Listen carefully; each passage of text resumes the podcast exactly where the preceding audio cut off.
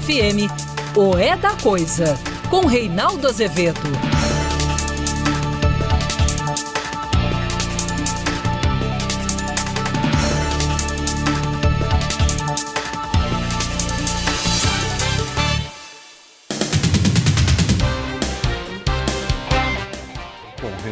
Azevedo, Alexandre Volio Beni, também conhecido por Bente Volio, e Bruno Capozzi.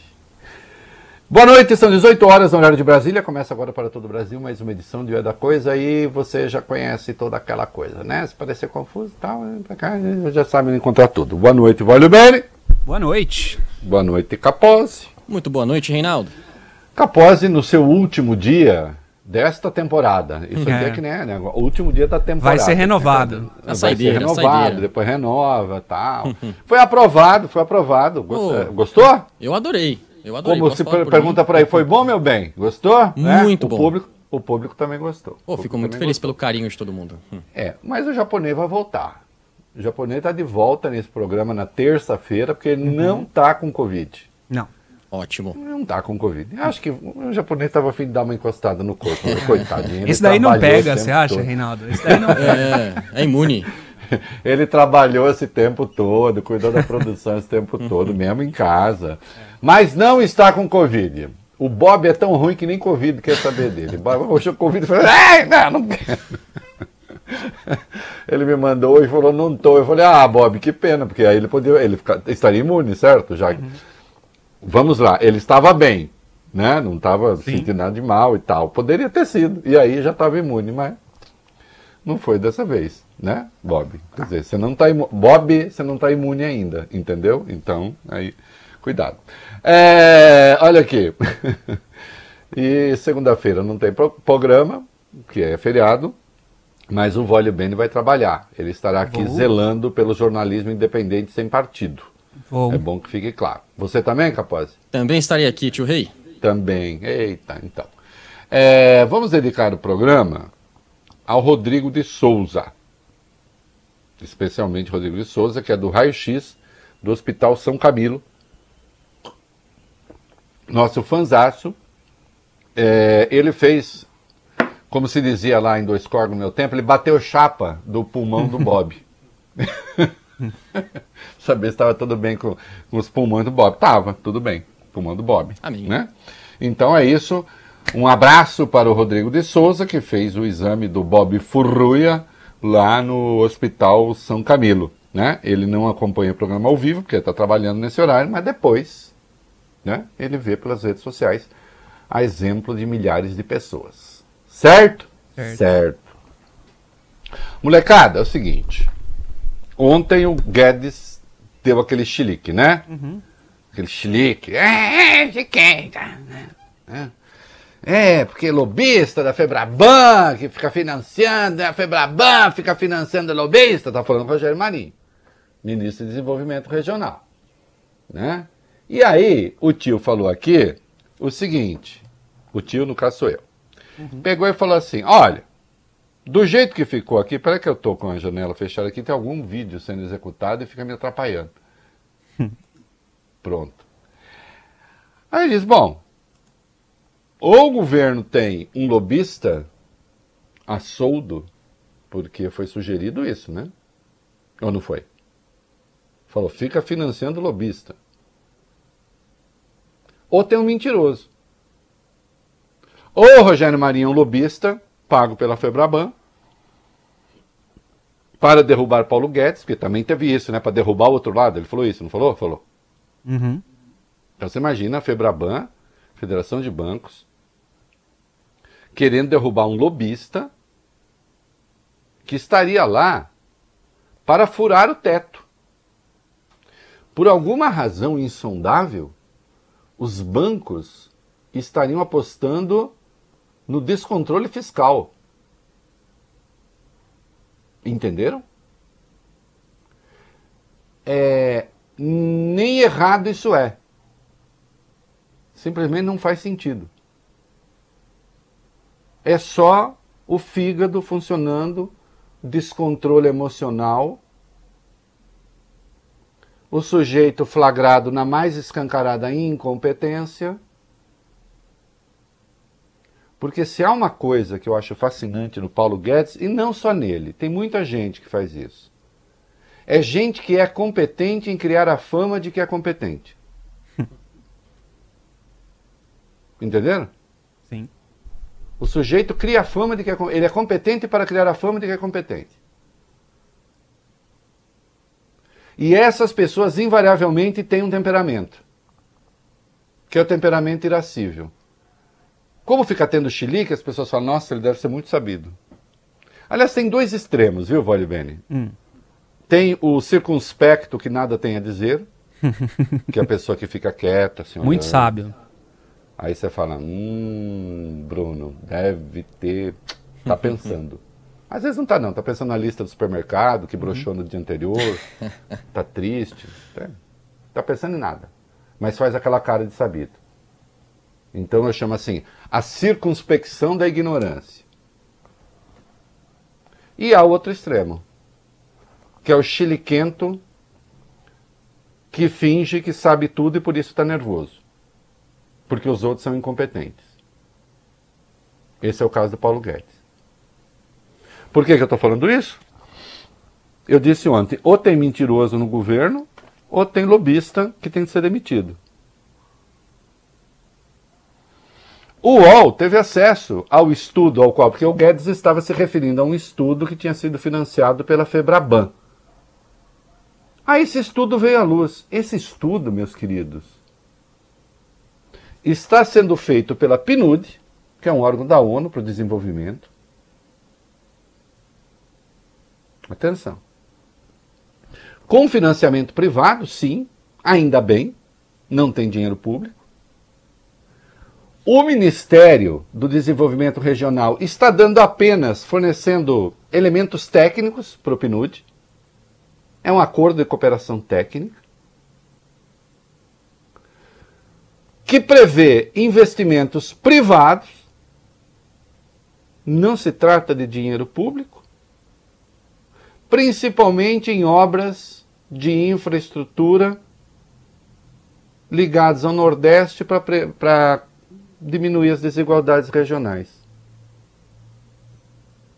O protocolo de entendimento entre o Ministério do Desenvolvimento Regional e o PNUD, órgão da ONU, nada, rigorosamente nada tem a ver com furateto de gastos. Nem sequer a questão trata de dinheiro público. Ao contrário, diz justamente como o setor público esgotou sua capacidade de financiamento, é preciso atrair capital privado.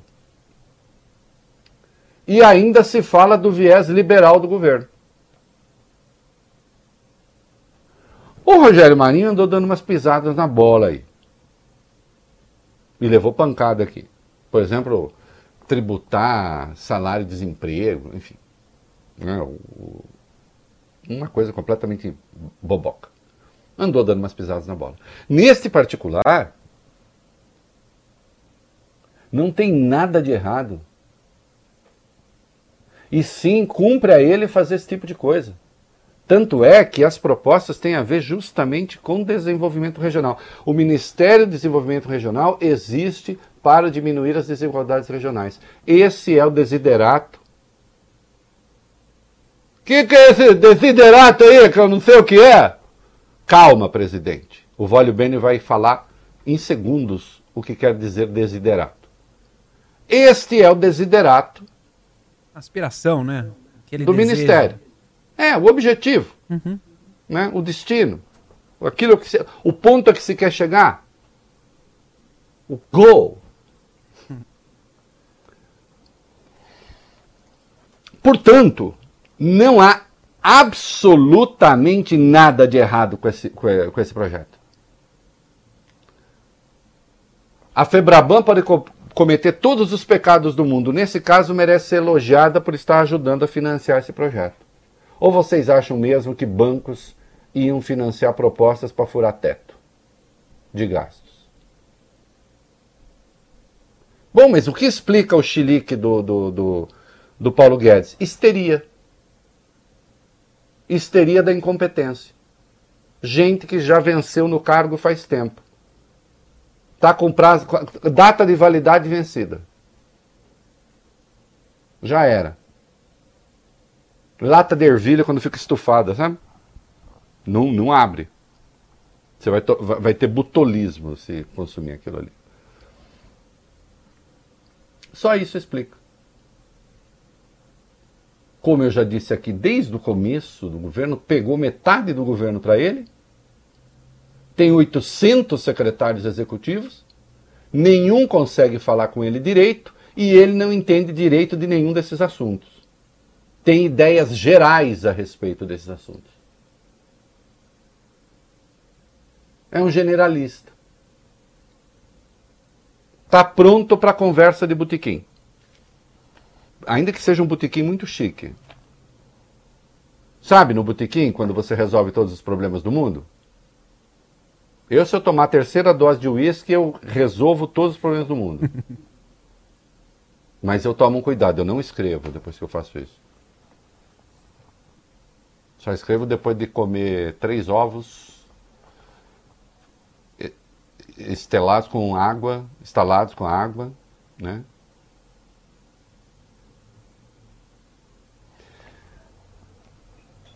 Ele tem, inclusive, aquele jeito né, de falar tudo de cambulhada, meio impaciente com o interlocutor, assim, como se o interlocutor não fosse digno da, da, da inteligência dele. Isso ficou claro no caso do imposto. Ele tirou a resposta que ele deu sobre o imposto, Digitax, ou que nome tenha, não sei se vai ser Digitax, Jurandir, Lúcio, Bruno Capós, não sei que nome vai ter o imposto. Não importa que nome tenha. Mas vai, ter, vai tentar o imposto. E aí vai ao Congresso e diz assim: olha aqui, é, não vai ter imposto, até porque, né, me falaram que tem eleição, eu não devo falar disso durante a eleição. Em período eleitoral. O que, que ele está falando? Eu vou falar que está morto agora, o imposto, por causa da eleição, mas depois a gente volta a esse assunto.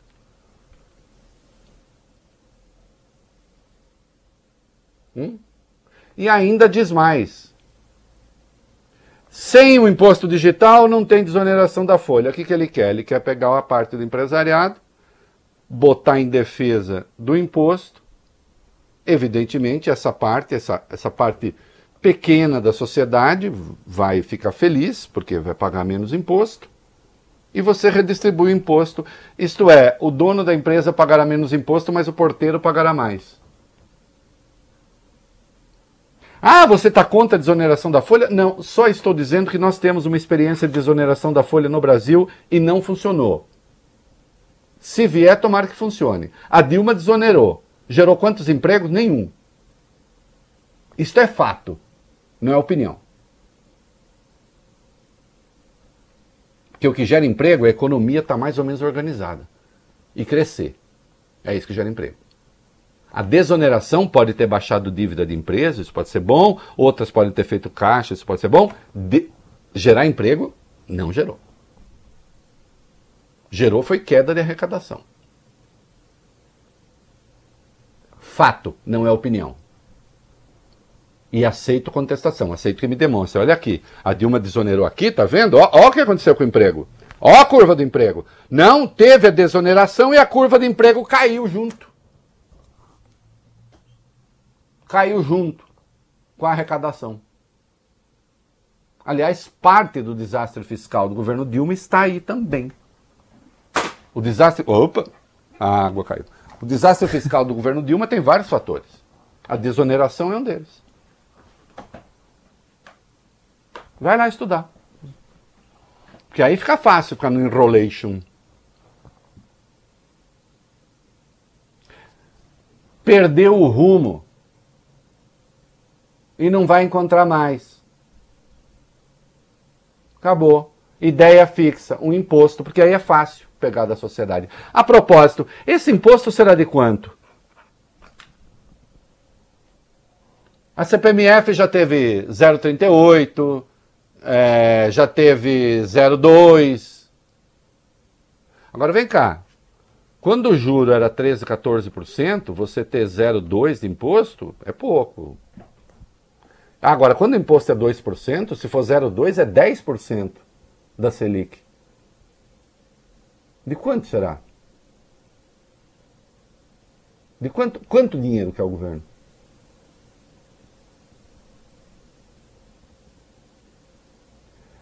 Para fazer frente à desoneração, de quanto dinheiro ele precisa?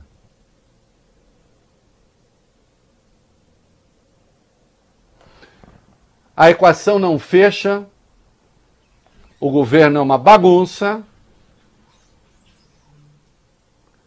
o ministro faz uma acusação irresponsável, desmoralizada no dia seguinte, aliás, no mesmo dia, que o UOL teve acesso a esse estudo no mesmo dia. Né? O que, que é, meu amor? O quê? Não derrubei água em lugar nenhum. Não, caiu a garrafa.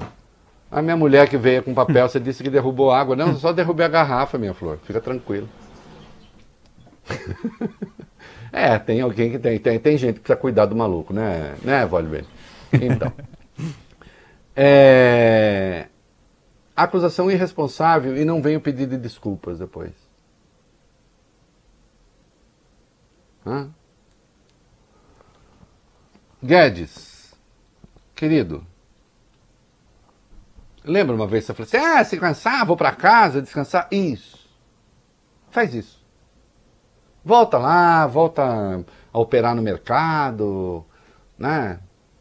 sabidão, tal como você é, ganhar mais dinheiro. É isso aí. Deixa o serviço público para quem tem vocação para ele. A sua vocação é para professor de Deus.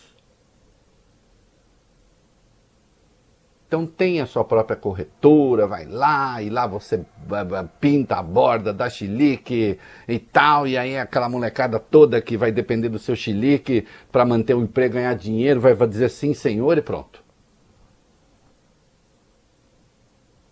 Até porque uma coisa que Vossa Excelência disse ontem no Congresso, hoje já está sendo desmentida por um secretário executivo seu. Resultado: ninguém sabe nada, ninguém sabe para onde vai. Quando menos, vale. Quando menos, tem um outro Paulo de referência, o apóstolo. Né? A flauta tem soar como flauta, a cítara como cítara. Momento cultural. Primeira epístola aos Coríntios ou o povo de Deus se desorienta. Se os sons se confundem, ninguém sabe para onde vai.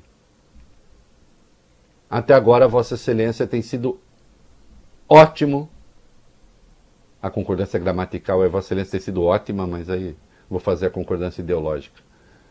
Vossa Excelência tem sido ótimo em causar confusão. Né? Tendo o chefe que tem, passa por sábio. No contraste.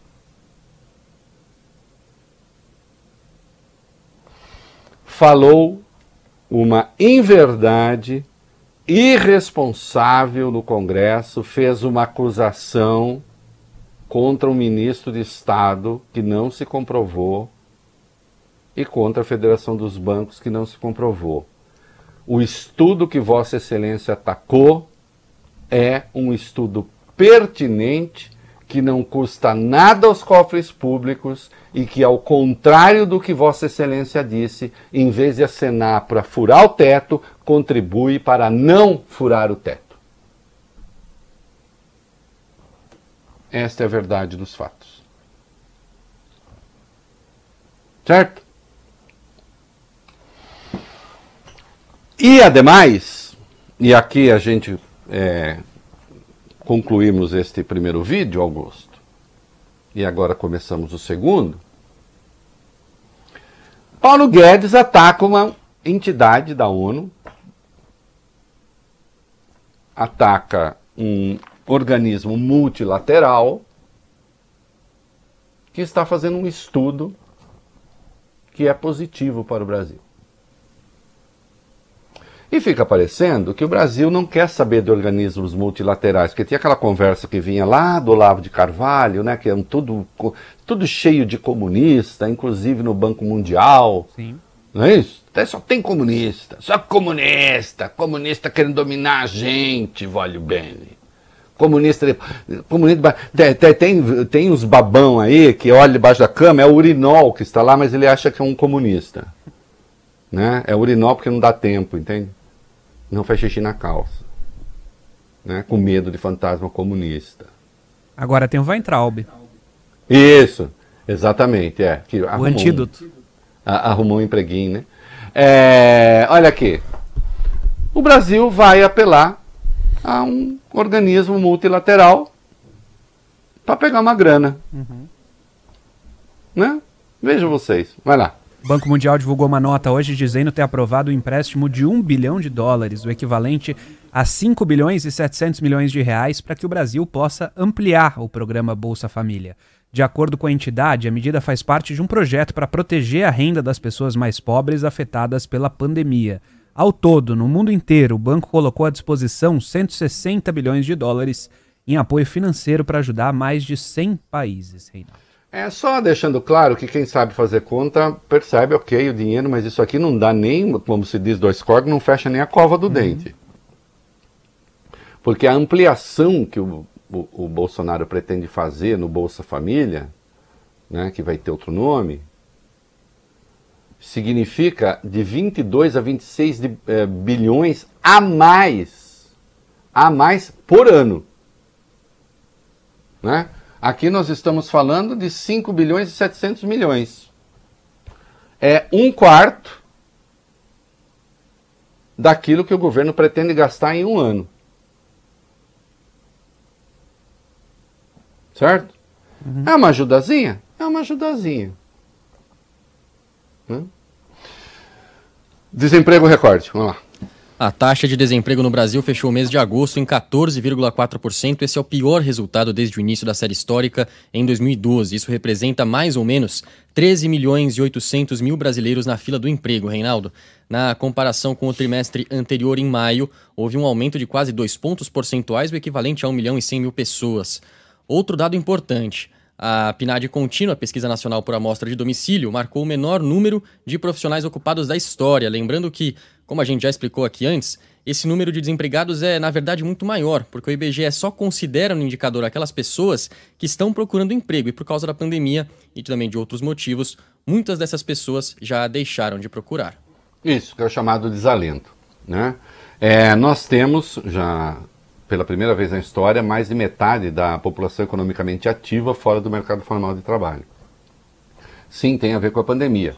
Isso demonstra quantas dificuldades a gente tem pela frente e por que um ministro da Economia, em vez de criar problema, deve dar soluções.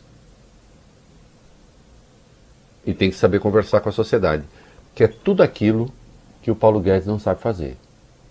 Está fazendo cargo para o Paulo Guedes? Eu não. Só estou dizendo como são as coisas. E estou deixando claro que aquilo que ele anuncia não se cumpre. É um fato. E que ele é irresponsável. Que só um ministro responsável fala o que ele falou ontem. Não adianta ficar zangadinho. Né? Fosse numa empresa privada, estava demitido. Mas começou o Brasil, dane-se. Né? E tá aí, a situação é difícil. Mas essa irresponsabilidade, veja só, há, há estados brasileiros, especialmente aqueles mais próximos do agronegócio, que até recuperaram seu nível de emprego pré-pandemia, alguns poucos. Alguns setores que estão avançando bastante, construção civil. Essa, esse princípio de recuperação pode ser alvejado por essa bobajada. Né? Esse tiroteio interno que não leva a lugar nenhum. Que no fim das contas traduz só falta de diagnóstico correto da crise. Falta de entendimento, de conversar, de saber. Como é que o ministro do Desenvolvimento Regional não fala com o ministro da Economia?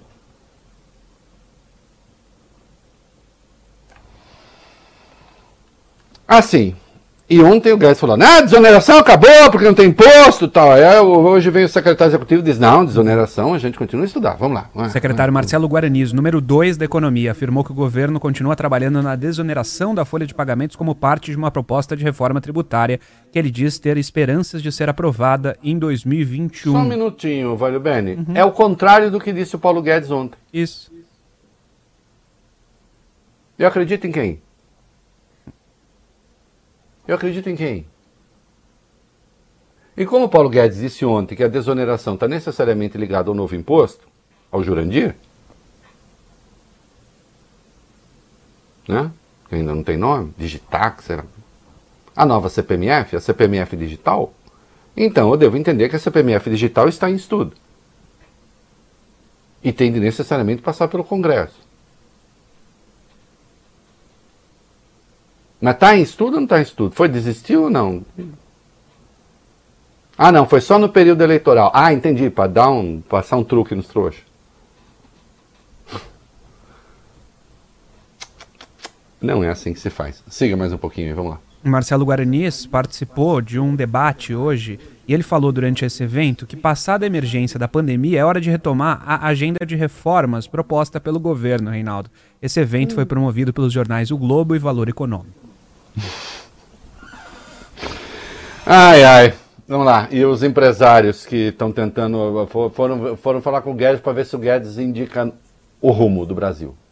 É, Reinaldo, uhum. a, coalizão da, a Coalizão Indústria, grupo de empresários que abrange os representantes de mais de 10 setores, se reuniu por videoconferência com o ministro Paulo Guedes em busca de insumos para organizar os orçamentos de 2021, que vai ficando cada vez mais nublado com a segunda onda de coronavírus lá na Europa. Segundo José Ricardo Roris Coelho, presidente da Associação Brasileira da Indústria do Plástico, a ideia era ouvir do ministro quais eram as reais perspectivas de que o governo e o Congresso possam acelerar as reformas tributária e administrativa. A grande preocupação, além do desabastecimento vivido por diversos setores no curto prazo, é a previsibilidade, segundo ele. Aspas para José Ricardo Roris Coelho. Hoje tem bolha de consumo, foram colocados bilhões na economia. Tem demanda, empresas a plena carga, preços subindo porque não tem material suficiente. Mas como vai ser no ano que vem? O que traz emprego é investimento. Quem vai investir se não sabe qual sistema tributário vai prevalecer? Precisa da reforma administrativa para definir o tamanho do governo, senão vai gastando e precisando cobrar mais impostos. É, e aí precisa de alguém que tenha serenidade para apresentar uma proposta, o que até agora não aconteceu. É, dívida pública do Brasil Bateu um recorde em setembro. De acordo com o Banco Central, a dívida pública está em 6 trilhões e 530 bilhões de reais, o equivalente a 90,6% do nosso PIB. Os números pioraram bastante nos últimos meses. Em dezembro do ano passado, para dar uma ideia, a dívida representava mais ou menos 76% do PIB. O nosso melhor desempenho foi registrado em 2013. Em dezembro, a dívida pública era de 51,5% do PIB. É. Uh, aí vamos ver. Né? É, é claro que isso se deve também ao coronavírus. O problema aí, a gente sabe a razão, é, conhece a, as razões do, do descontrole. O que não se tem é uma proposta clara para entrar nos eixos. E isso até agora não aconteceu. Né? Ah, a propósito, aquele, o, o chilique do Paulo Guedes ontem é, começou com a história do decreto que botava as uhum. unidades básicas de saúde no escopo do interesse para privatização e parcerias público-privadas. Né? Agora o Bolsonaro, nem precisa botar o vídeo, o Bolsonaro disse que ele vai reeditar o decreto, porque o decreto era bom, e enfim. É... Aliás, quando ele foi para as redes sociais dizer que ele estava retirando o decreto, ele falou bem do decreto. Perguntei na minha coluna da Folha hoje. Bom, então tirou por quê? Mantém e faz a luta política. O problema é que ninguém sabia de nada, nem ele sabia do decreto que ele tinha assinado. Aliás, ficou claro que nem o Paulo Guedes sabia direito também. Foi uma secretária dele que propôs. Entendeu? Porque não dá tempo. É muita coisa para ele. Seria muita coisa se ele tivesse só com o Ministério da Fazenda, mas ele está com tudo. Que é outro apanágio dos incompetentes. Outra característica dos incompetentes, querer abarcar coisa demais. Porque como ele não sabe que ele é incompetente, então ele vai pegando. Né?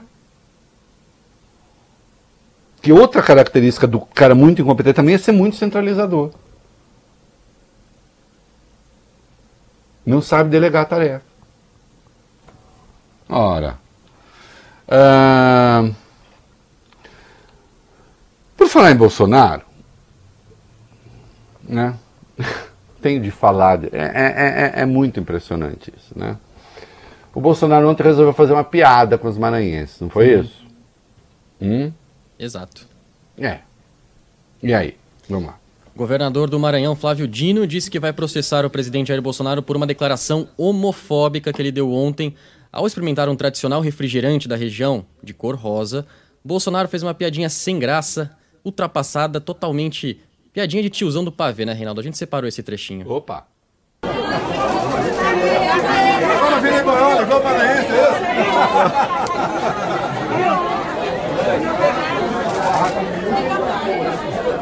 Ah, o Guaraná cor de rosa do Maranhão aí, ó.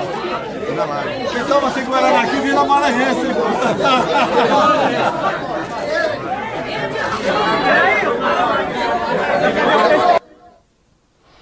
Sabe uma coisa que me incomoda muito? O riso artificial.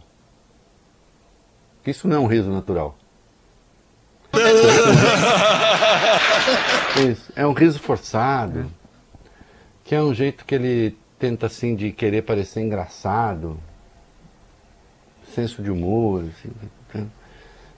Aí o Guaraná é cor-de-rosa, então é boiola, vai virar maranhense.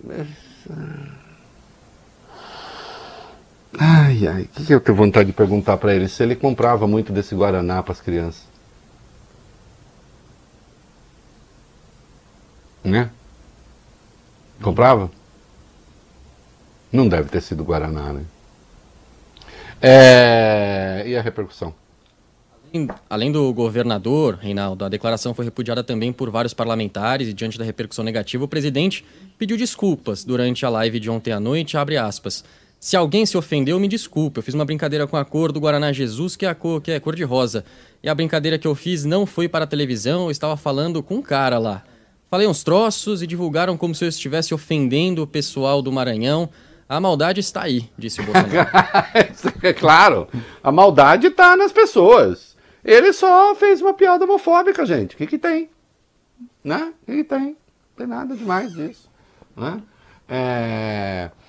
Claro, você pode falar, bom, mas é, então é, quem acha, quem tá bravo é porque acha que associar gay, então que gay é coisa ruim e por isso as pessoas estariam ofendidas. Não, não é isso. É que claramente ele faz porque a gente sabe o que ele pensa a respeito. é uma brincadeira que desqualifica o outro, porque ele considera isso uma desqualificação e já deixou claro várias vezes. Né? O PSOL entrou com representação. Isso, apesar do pedido de desculpas do presidente, a bancada do PSOL na Câmara diz que vai entrar com uma representação no Ministério Público Federal pedindo a abertura de uma investigação contra Bolsonaro por homofobia. É, não vai dar em nada, mas eu acho que de qualquer modo, é, sim, é preciso manifestar, para é preciso parar com isso, chega, chega. Isso não tem mais graça, isso é velho, é cafona, é mal criado, discriminatório. Ah, imagina, não tem nada demais. Não, peraí, esse é o governo que resolveu recorrer da decisão do STF, que equipara o crime de homofobia ao crime de racismo, enquanto não há uma lei que puna a homofobia. não é? Esse é o governo que, num órgão é, internacional multilateral, se opõe a qualquer discussão de gênero nas escolas. Que diz que isso é ideologia de gênero. Se opõe a que a escola combata a homofobia. Então não é só esse ato isolado. Não é assim, ah, estão exagerando. Não, isto é a superfície de uma pregação mais profunda. Que está nas redes sociais, essa gente horrorosa, detestável, hum, bronca, estúpida, que nos faz mergulhar no atraso. Agora, por outro lado, o homem está se expandindo no centrão, né? Que é ali. Muito bem, vamos lá, vamos para encerrar o bloco. Presidente Jair Bolsonaro fez um novo aceno ao Centrão e aprovou a indicação do senador Jorginho Melo, do PL de Santa Catarina, para vice-liderança no Congresso. O posto estava vago desde a saída do deputado Ricardo Barros, do PP, que virou líder do governo na Câmara. O PL, vale lembrar, é o antigo PR e tem como principal líder Valdemar Costa Neto, que foi condenado no escândalo do mensalão. Outro detalhe, Reinaldo, o governo tem ainda uma vaga de vice-líder. Ela era do senador Chico Rodrigues, que pediu afastamento depois de ter sido é, encontrado dinheiro né, na cueca dele. Na cueca, para dizer o mínimo. Né? é. Bem observado. É. Está se expandindo ali, o, o, o, governo consolida esse apoio do Centrão, né? dificulta algumas soluções, por outro lado, contorna algumas crises. Agora, o problema do governo não está aí. Né? O problema do governo hoje é falta de eixo na economia. É falta de clareza do que fazer. Oh, nós vamos fazer um intervalo. Você fica no noticiário local aí, você que está em São Paulo. São Paulo, nós continuamos com o É da Coisa no Dial, aplicativo e redes sociais. Vai lá, Vais Benes. Pavê e pudim, chipom. Sabor e qualidade lá em casa tem. Creme de leite, tá lá também. Mistura pra molho e leite condensado. Sushi por no sabor lá em casa tem. E tá lá. Luiz Augusto, não puedo mais esperar. Esmeralda, mi amor, que passa? Vamos ter que limpar a casa. Oh, não! Depois desinfetar de cima a baixo e também perfumar. E sabe aquele desodorizador que tu adoras? Não me digas! Acabou, Luiz Augusto! Que tragédia! Pra que drama se você tem casa e cuidado? O multidesinfetante que combate o coronavírus e é 4 em 1. Um produto Casa KM. O aniversário do açaí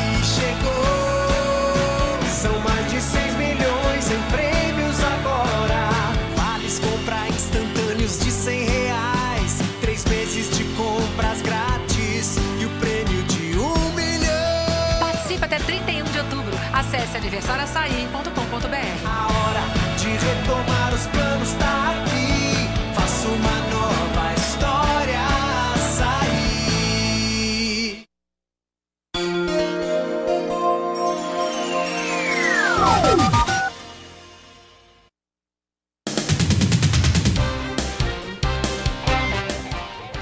Quatro, molecada? Isso.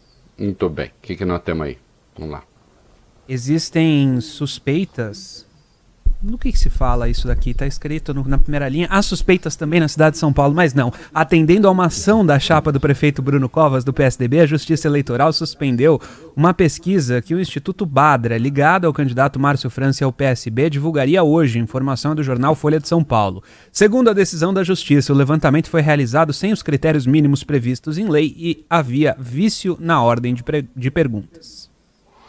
O... Isso daí, Valio Bene, que você expôs a questão interna, eu mudei a ordem que o Bob tinha apresentado. Essa daí ela vinha depois, porque estava na Nacional e eu botei na São Ah, Paulo. Foi por isso que você estranhou. Imagino. Tá.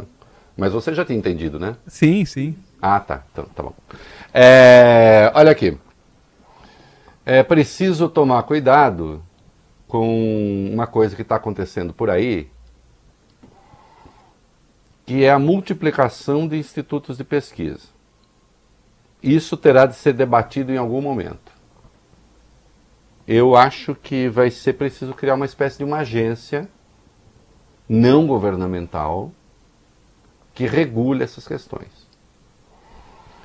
Porque uma coisa é você escrever um texto dizendo assim: eu acho que Fulano vai ganhar. Eu acho que Fulano vai ganhar. A minha, a minha opinião é que Fulano ganha. Tá bom, é a sua opinião. Você fala o que você quiser. Outra coisa é você emprestar cientificidade suposta àquilo que é uma armação. Neste caso, eu nem vou entrar no mérito se a pesquisa está bem feita, estava bem feita, estava mal feita. A questão é que não pode um instituto que é ligado a um candidato apresentar uma pesquisa como se fosse uma pesquisa neutra. Não importa de quem seja. Né? E essas coisas estão se multiplicando. Nós estamos dando aqui um caso de São Paulo, o, o, o, o prefeito recorreu, atual prefeito, contra uma pesquisa que sairia. Só que isto tem, como se verá agora, dimensão nacional. Não está acontecendo só no Brasil, não só em São Paulo. Está no Brasil inteiro. Né? Você tem exemplos de fraudes claras de falsos institutos de pesquisa. Por isso que eu acho que tem que ter uma agência pública que cuide disso. Vamos lá. Reinaldo, há 15 dias das eleições municipais, o jornal o Globo fez um levantamento sobre pesquisas eleitorais. O número de levantamentos aumentou bastante na comparação com 2016. Até ontem foram registradas 3.499 pesquisas no país, um avanço de 174% em relação ao último pleito municipal. Só um pouquinho, para, Sim. Bruno. Vocês acham, só um minuto, Bruno. Vocês acham mesmo que em, em quatro anos um setor da economia, porque é isso que é, cresce 174%? De uma, de, uma eleição para outra? O que se está fazendo aí é disfarçar fake news, Sim. produção de fake news, como se fosse instituto de pesquisa. Uh, siga uh, mais um pouco. O problema então, Reinaldo, como você e o Alexandre já adiantaram aqui, são as denúncias de fraude. Segundo o Globo, é o caso da empresa IPOP, ou IPOP, Cidades e Negócios. Ela já acumula mais de 30 processos na Justiça Eleitoral de Goiás. Em um deles, em Pontalina, o Ministério Público entrou com uma representação acusando a IPOP de vender uma pesquisa, oferecendo um resultado mais favorável a um candidato. A denúncia foi feita pelo candidato MAC do PSC. Segundo ele, a IPOP, ou a IPOP teria pedido 6 mil reais para apresentar um levantamento no qual ele aparecia com 21,3% das intenções de voto. Tá aí, ó. Não só esse, olha o número. Insisto, é preciso começar a debater sim a criação de uma agência reguladora para isso que não tem nada a ver com censura. A agência reguladora vai ver os critérios. Quem é o instituto? Tem pesquisador mesmo? Qual é o método? Atua permanentemente no mercado de pesquisa? Faz outras pesquisas além dessa? Faz pesquisa só a cada dois anos quando tem eleição? Faz pesquisa para quem? Quem são os clientes? Quem contrata? Isso tudo. Ah, isso o TSE acompanha, como a gente está vendo, ou TRS, como a gente está vendo, este acompanhamento não é suficiente. É isso aí. Bradesco apresenta os Jacksons. Oi, pessoal. Aqui quem fala é o George Jetson. Eu tô aqui para dizer que parece que o futuro chegou mais rápido. É, num piscar de olhos. Ou melhor, num Pix. Agora você paga, recebe e transfere num Pix. E é grátis. Tá esperando o quê? Cadastre a sua conta no app, porque até no futuro a gente não tem tempo a perder. Cadastre sua conta no app Bradesco e faça tudo num Pix. Bradesco. Experimente o futuro.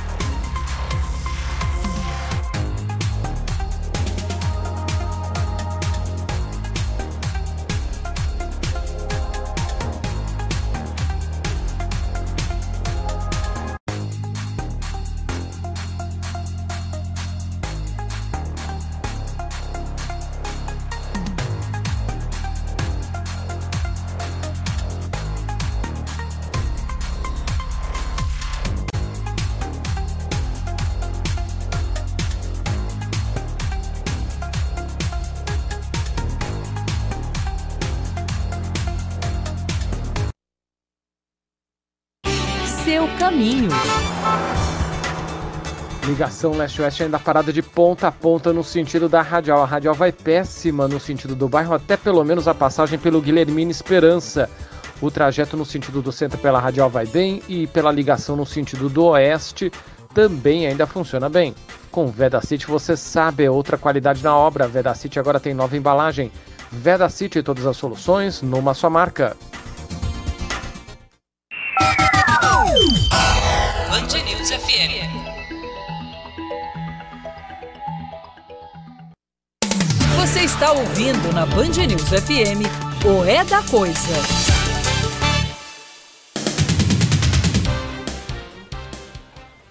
Bom, é, e dentro da descoordenação geral do governo, né, é, lá vem, daqui a pouco nós vamos ter provavelmente o presidente desautorizando o vice-presidente. É.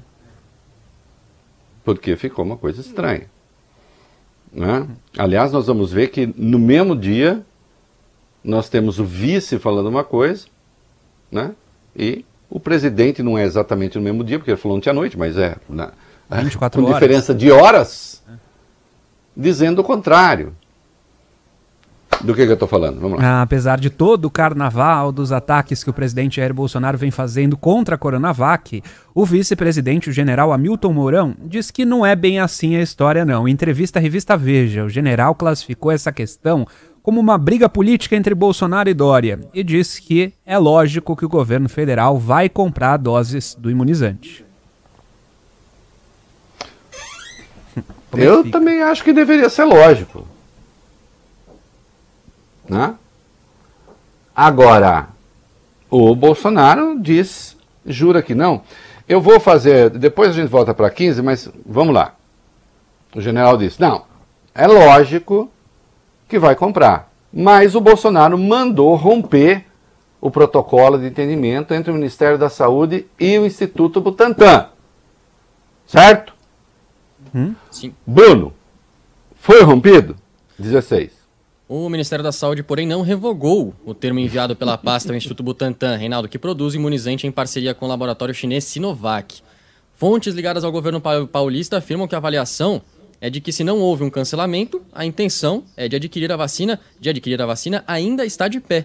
A interpretação é que, como não houve manifestação formal do Ministério da Saúde na direção contrária, as intenções de aquisição da vacina ainda são válidas. Nos bastidores, o ministro da Saúde, Eduardo Pazuello, já havia mencionado que insisti- insistiria na compra da vacina depois que a poeira baixasse.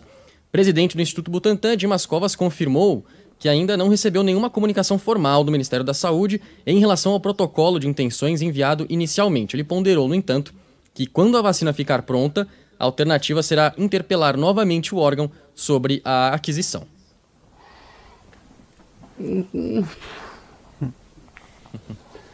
E parece que se está brincando, assim, é uma questão irrelevante e tal. Bom, aí, Vole bem, Hum. tem o que diz o próprio Bolsonaro. Sim.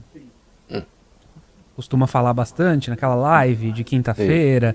E ele voltou a atacar o governador de São Paulo, João Dória, ontem à noite. Diz que não vai comprar vacina, coisa nenhuma, Reinaldo. E a gente separou aqui o que disse o presidente. Querido governo de São Paulo, sabe que sou apaixonado por você, sabe disso? Poxa, fica difícil, né? E outra coisa, ninguém vai tomar tua vacina na marra não, tá ok? Procura outro. E ninguém, eu, eu, eu que sou governo, o dinheiro não é meu, do povo, não vai comprar tua vacina também não, ok? Procura outro para pagar a tua vacina aí.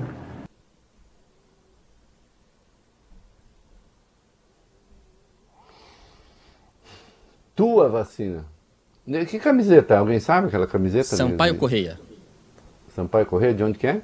É, Sampaio Correia. Maranhão. Do Maranhão. Você tá jogando a Série B do Brasileirão. Ah, por causa do Por causa Maranhão. da- Ah, entendi. Exatamente. Ah, tá, tá. Por causa do Maranhão, tá. São Luís. É, Ninguém vai comprar a tua vacina.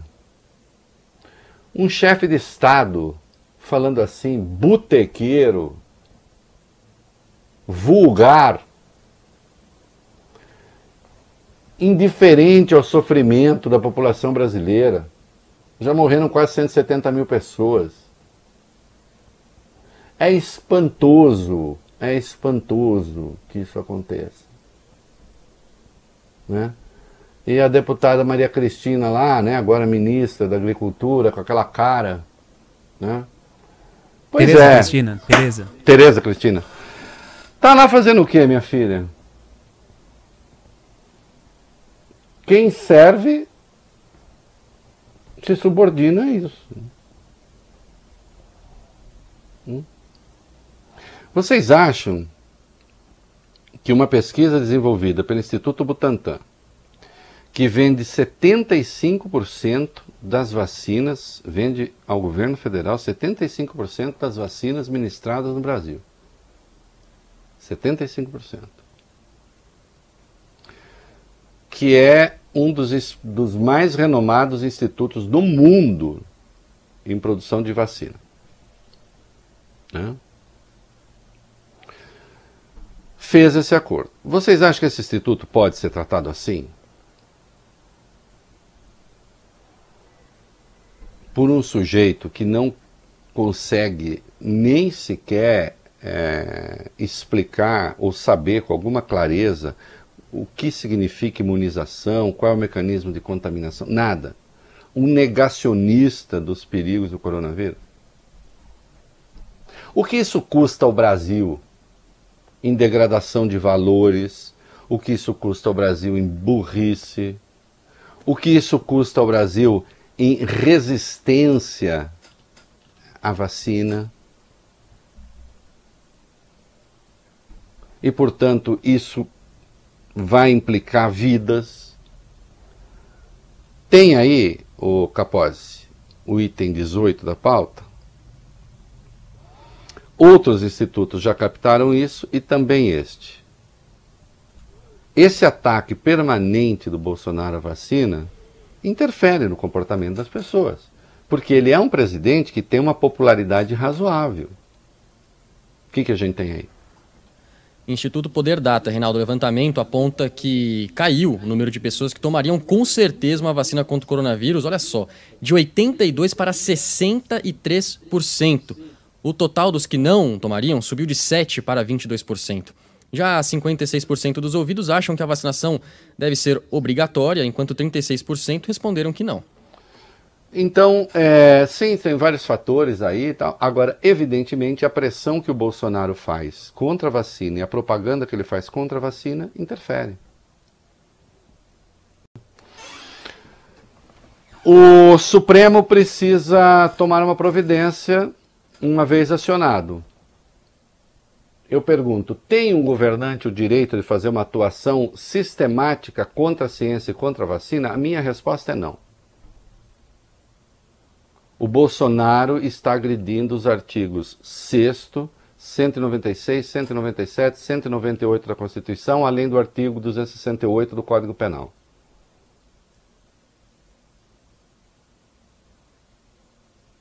E também o artigo 14 do Estatuto da Criança e do Adolescente.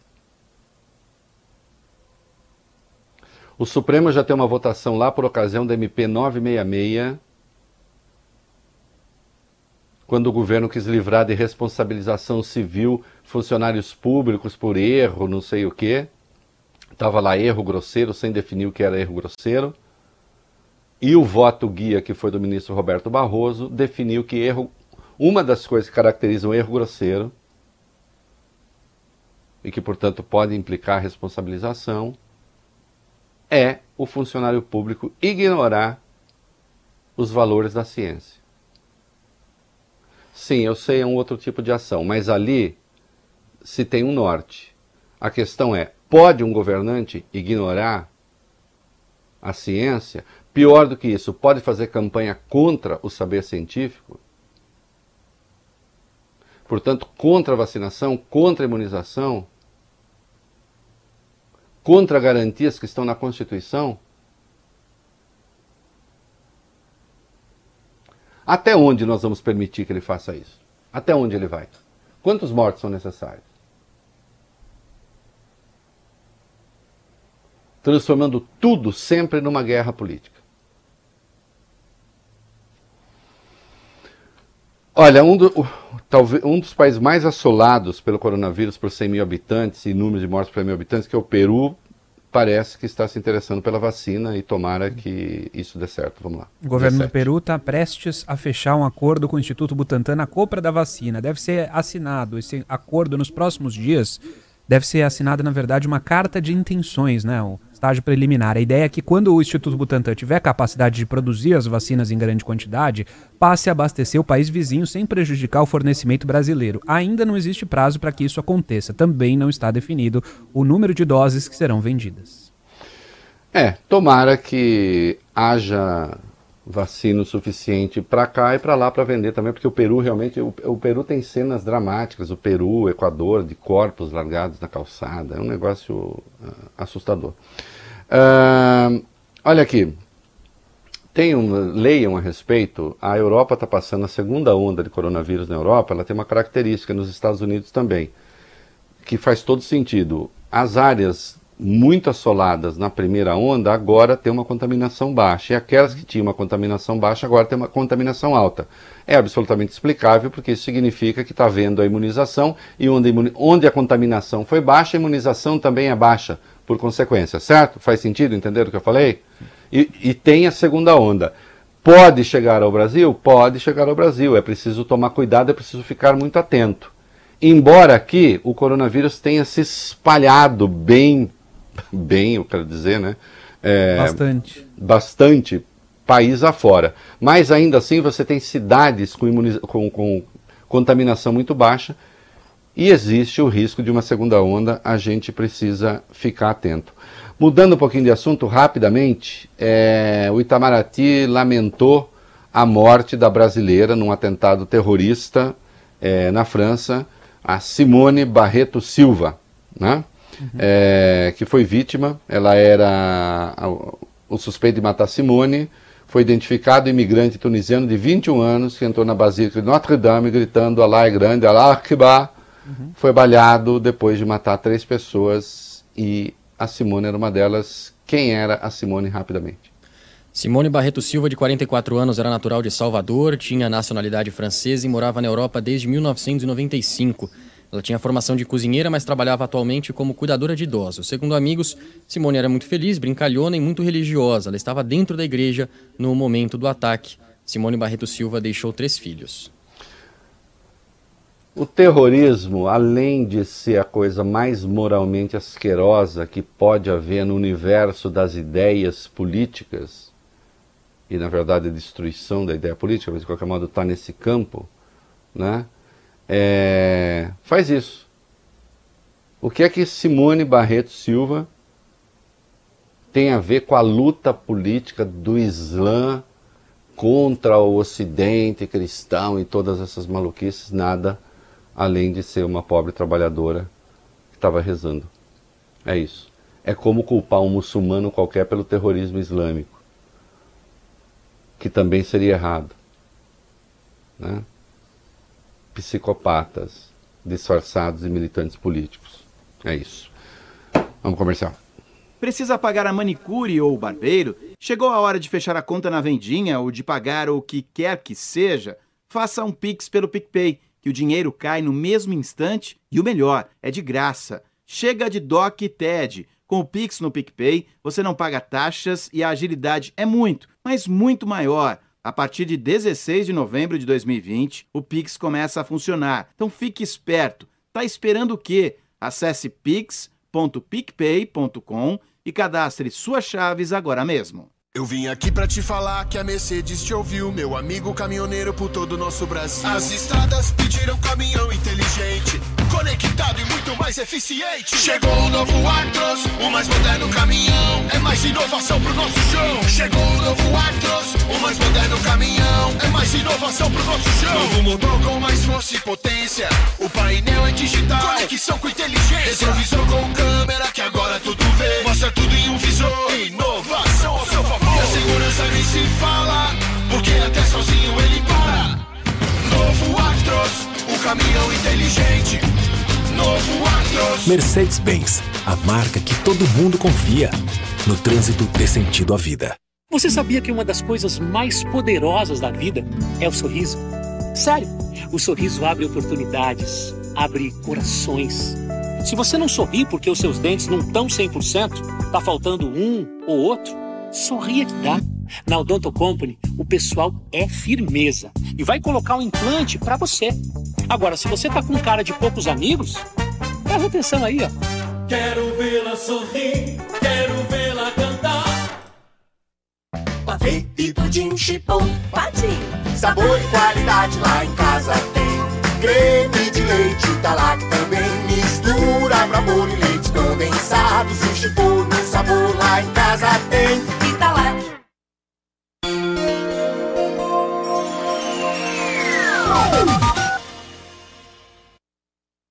A Band News FM transmite a Voz do Brasil por imposição da lei a partir das 8h30 da noite. Nesse período, você acompanha a nossa programação com noticiário pelo site bandnewsfm.com.br e pelo aplicativo Band Rádios. Agora, 7 horas em ponto, 700, você tem a verdadeira Voz do Brasil no seu rádio. O É da Coisa, com o Reinaldo Azevedo. Você está ouvindo na Band News FM o É da Coisa. Muito bem, no DAI para São Paulo, porque tem redes sociais para todo o mundo. Quanto tempo aí, molecada? Quatro minutos. Ah, vocês já estão com a pesquisa do Ibope aí que acabou de sair? Na mão. Então vamos lá. O prefeito Bruno Covas, do PSDB, tem 26% das intenções de voto nessa pesquisa, seguido por Celso Russomano, do Republicanos, com 20%, Guilherme Boulos, do PSOL, soma 13% das intenções, Márcio França, do PSB, tem 11%, Gilmar Tato, do PT, aparece com 6%, Arthur Duval, do Patriota, tem 3%, Joyce Hasselman, do PSL, soma 2%, Andréa Matarazzo, do PSD, aparece com 1%, Levi Fidelix, do PRTB, também com 1%, Orlando Silva, do PCdoB, e Felipe Sabará, que desistiu agora da candidatura, também com 1%. Brancos e nulos têm 10% dos entrevistados, não sabem ou não responderam, são 5%.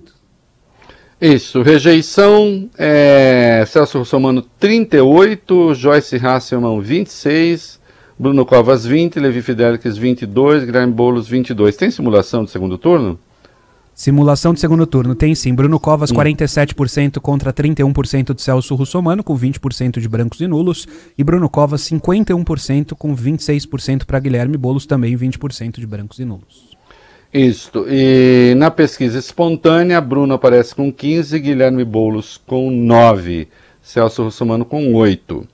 É, é isso aí, tá? Esses são os números do Ibope que acabam de sair, né? É, parece que o Gilmar Tato do PT não está conseguindo emplacar como se supunha. Ah, Ih, eu né, perdi a noção do tempo aqui. Quanto tem? Um e meio.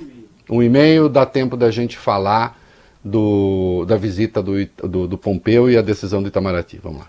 O Itamaraty tornou secretas até 2035, Reinaldo, as informações relacionadas à visita do secretário de Estado americano Mike Pompeu à fronteira do Brasil com a Venezuela. O polêmico encontro aconteceu no dia 18 de setembro, na cidade de Boa Vista, em Roraima, ah, nas instalações da Operação Acolhida do Exército. De acordo com o jornal Folha de São Paulo, o Ministério das Relações Exteriores classificou como secretos os telegramas diplomáticos que registraram a preparação e também os motivos da viagem. Também se tornaram sigilosos os documentos produzidos posteriormente com as impressões sobre a visita. Procurado, Itamaraty não respondeu por que razões classificou esses documentos como secretos. Nós estamos em 2020. Uma simples visita do secretário de Estado dos Estados Unidos a Roraima fica secreta até 2035. Vai ver, foi planejada a invasão da Venezuela. Não é isso? Olha, é, lembrando que é, essas vindas de americanos ao Brasil marcou a inflexão do discurso do Bolsonaro, que aí passou a atacar claramente a China. Né? Passou a usar até a expressão vírus chinês, que é a expressão usada pelo, se Deus quiser, é, derrotado presidente americano nas eleições. Né? Acabou, né, Valben? Isso. Então tá bom. Morar com muita qualidade de vida em um dos melhores bairros de Santo André? Então conheça o Áurea Patriani, localizado a apenas três quadras da Figueiras, a rua mais badalada do bairro Jardim. O Áurea tem a medida certa do conforto e lazer que você procura para sua família. Você vai amar os espaçosos apartamentos de dois e três dormitórios e todo o lazer de um prédio para lá de completo. Construtora Patriani, uma nova história na construção civil.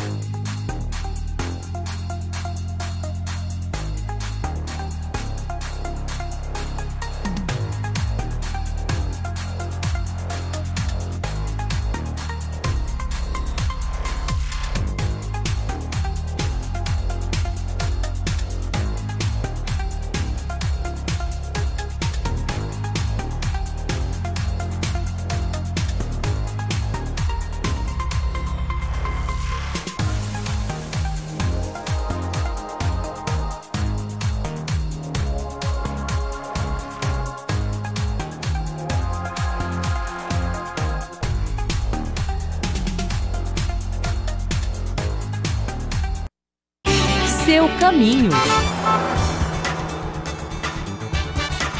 Pista externa do Rodonel no sentido da Dutra tá péssima, parada desde a Anhanguera até a chegada a Regis. Aliás, péssima também tá o caminho pela Regis Bittencourt no sentido interior, da Raposo, da Castelo, da Anhanguera. Não é um bom momento para sair para o feriadão. Sua carreira é o nosso maior projeto. Faça graduação na ESEG, a faculdade do Grupo Etapa. Inscrições abertas para o vestibular 2021. Acesse exeg.edu.br e conquiste sua bolsa de estudo.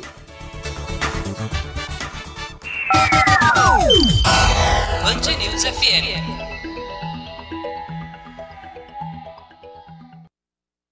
Você está ouvindo na Band News FM o É da Coisa.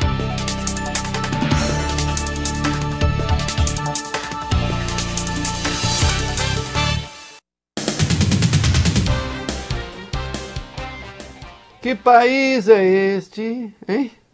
Perguntou o grande Renato Russo. Aliás, parece que tem mesmo uma série de músicas inéditas aí com o Cadu Lambach, do Renato Russo, mas aí está em acordo com o filho do Renato Russo, cuida da obra, e aí teve uma outra ação aí de músicas que teriam sido guardadas, enfim. Vamos ver aqui desse dobramento tem, de qualquer modo, quanto mais Renato Russo vem a público, melhor. Espero que as pessoas parem de brigar para que a obra dele prevaleça. Né? Aliás, o Valio Bene, depois acha ah, uma das músicas dele que eu mais gosto, que é Vento no Litoral. Vamos encerrar. Uhum. Música triste, linda. É, nossa, linda e triste? É, tem coisa que é triste e linda. Né? E tem coisa que é alegre e boçal. É, a, a vida é assim. É. Mas agora, que país é este? Quem é que vai ler essa 25? Sou eu, indicado para uma vaga de conselheiro no Conselho Nacional de Justiça, órgão de cúpula da administração do Judiciário, o advogado Mário Nunes Maia, de 44 anos, filho do ministro do Superior Tribunal de Justiça, Napoleão Nunes Maia, se nega a detalhar a pouca experiência que possui no mundo do direito. Segundo documento obtido no site da Ordem dos Advogados do Brasil, Mário Nunes Maia foi aprovado no exame da Ordem somente no ano passado. A obtenção da carteira da OAB é o requisito indispensável para a atuação em processos como advogado. Por meio de uma articulação iniciada em julho, com apoio direto do próprio pai, Mário Nunes Maia teve o nome aprovado pela Câmara dos Deputados na última terça. O indicado ainda precisa ser aprovado no Senado. Se confirmado, ele vai assumir o posto de conselheiro do CNJ por dois anos, com remuneração mensal de R$ 37.300, quase o teto do Judiciário. Questionado por telefone pelo jornal Estado de São Paulo sobre algumas informações do currículo de uma única página entregue à Câmara, o advogado encerrou a chamada abruptamente e não atendeu às novas ligações. A reportagem, então, enviou perguntas por escrito, por meio de um aplicativo de mensagens, mas o advogado não respondeu.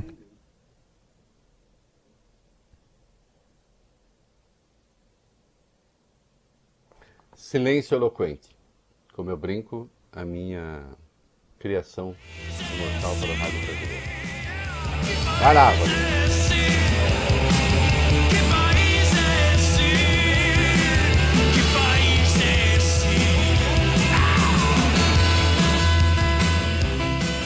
Eu tenho uma vergonha de ler isso, de ouvir isso, de saber disso. Né? Porque eu nem sei quando foi que ele tem 44 anos, ele passou o ano passado no exame da ordem, ele estudou tarde direito ou ele não conseguia passar antes?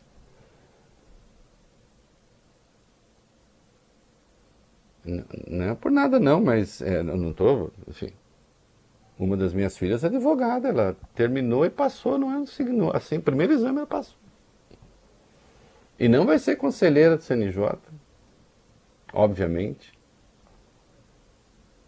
porque prefere trabalhar na iniciativa privada. Né? É preciso parar, é preciso fazer alguma coisa com isso. Não dá mais para filhos de ministros de tribunais superiores serem nomeados para essas coisas aqui.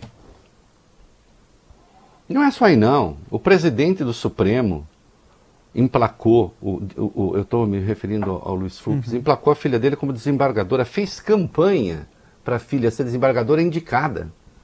Porque não é que vai ascender na carreira, não é juiz de carreira.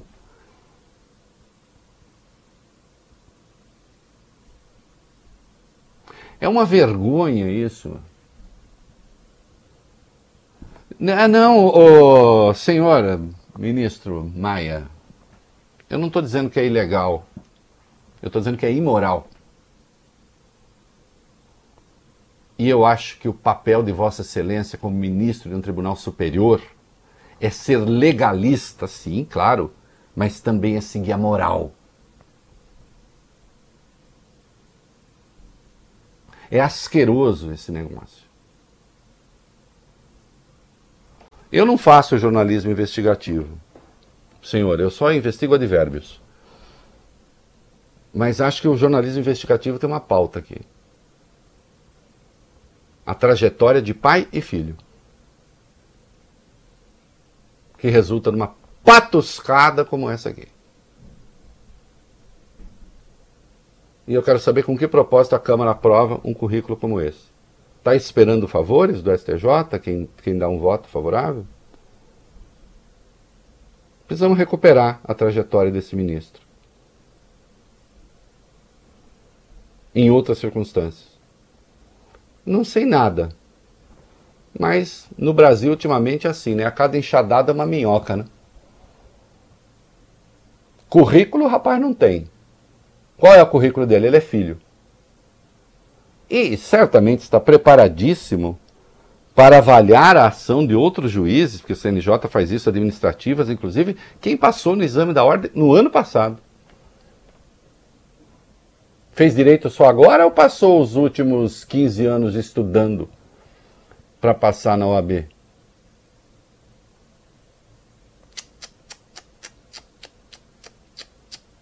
Que país é este? É isso aí, vale bem.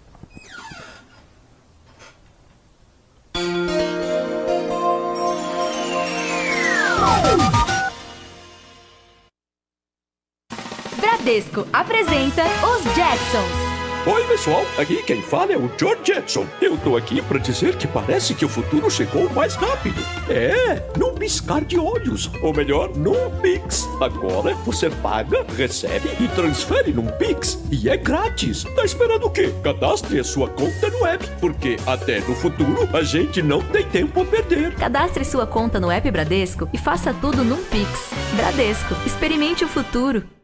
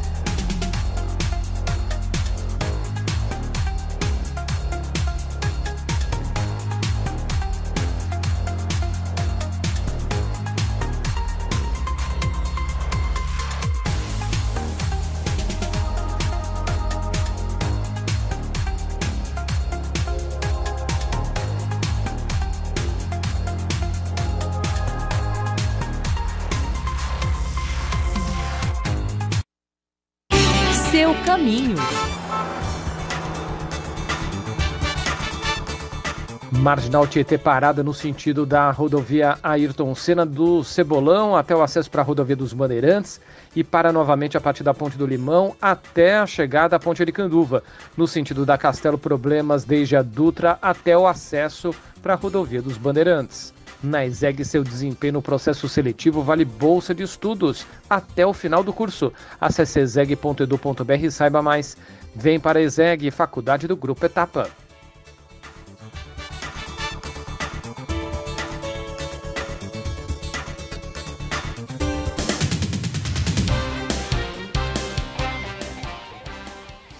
Dois minutos, vai Beni? Isso. É, bom, dois minutos, eu sei que isso aqui vai acabar indo para. Fica em São Paulo, mas também fica nas redes sociais. Portanto, mesmo sendo fora de São Paulo, vamos dar o resultado. Teve Ibope no Recife. Vamos lá. Ibope no Recife, Reinaldo. João Campos, do PSB, lidera com 31% das intenções de voto, contra Marília Reis, do PT, que tem 18% no momento. A delegada Patrícia, do Podemos, ah, faz o top 3 aí com 16% das intenções de voto. E o Mendonça Filho com 13 está embolado o segundo lugar no Recife. Belo Horizonte. Em Belo Horizonte, o atual prefeito Calil, do PSD, tem 63% das intenções de voto, bem à frente dos adversários.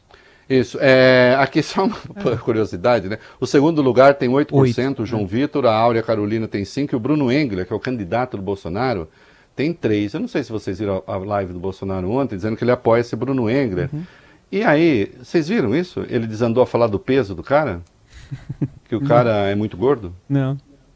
É, começou a falar que ele é muito gordo e tal. Ah, do- do nada. É, é- é, não, não dá para entender a razão. Tem coisa que não é. Não adianta. Tem coisa que tem que chamar apoio clínico para a gente entender porque está sendo dito. Né? Porto Alegre, rapidinho. Manuela Dávila, do PCdoB, lidera com 27%. Na sequência, Nelson Marquesan Júnior, do PSDB, tem 14%. Mesma pontuação de Sebastião Melo, do MDB. Na sequência, José Fortunati, do PTB, tem 13%. Reinaldo. E aí tem segundo turno, venceria a Manuela Dávila, apertado, mas de qualquer modo 41 a 40 contra Fortunati, 45 a 37, muito menos apertado contra Marquesan, e 43 a 40 apertado contra Melo. Aqui o Bolsonaro já andou declarando apoio ao, ao, ao Fortunati, né? Aí, a ver. Acabou, né, vai Acabou. Band News FM.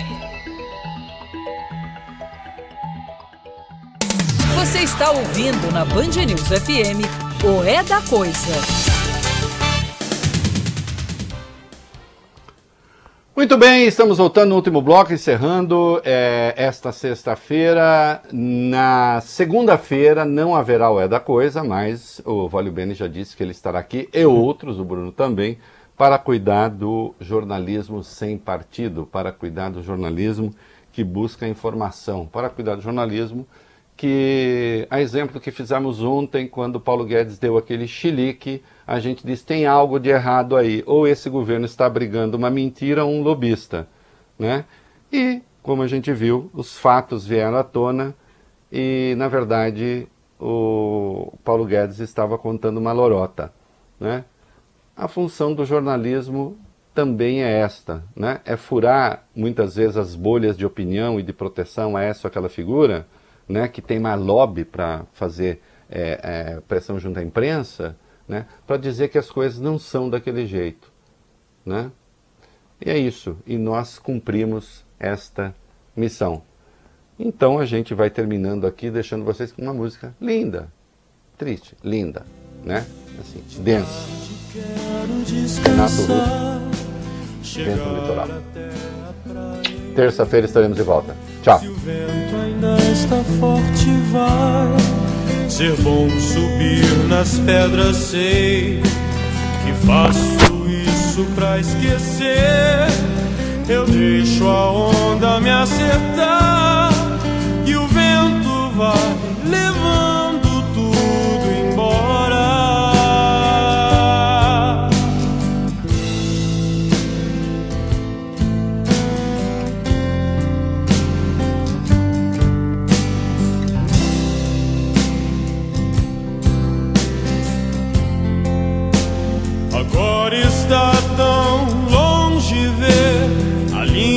do horizonte me distrai.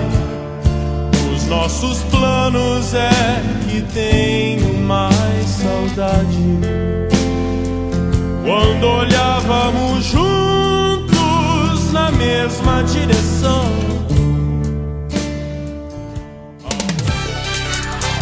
Você ouviu o É da Coisa na Band News FM.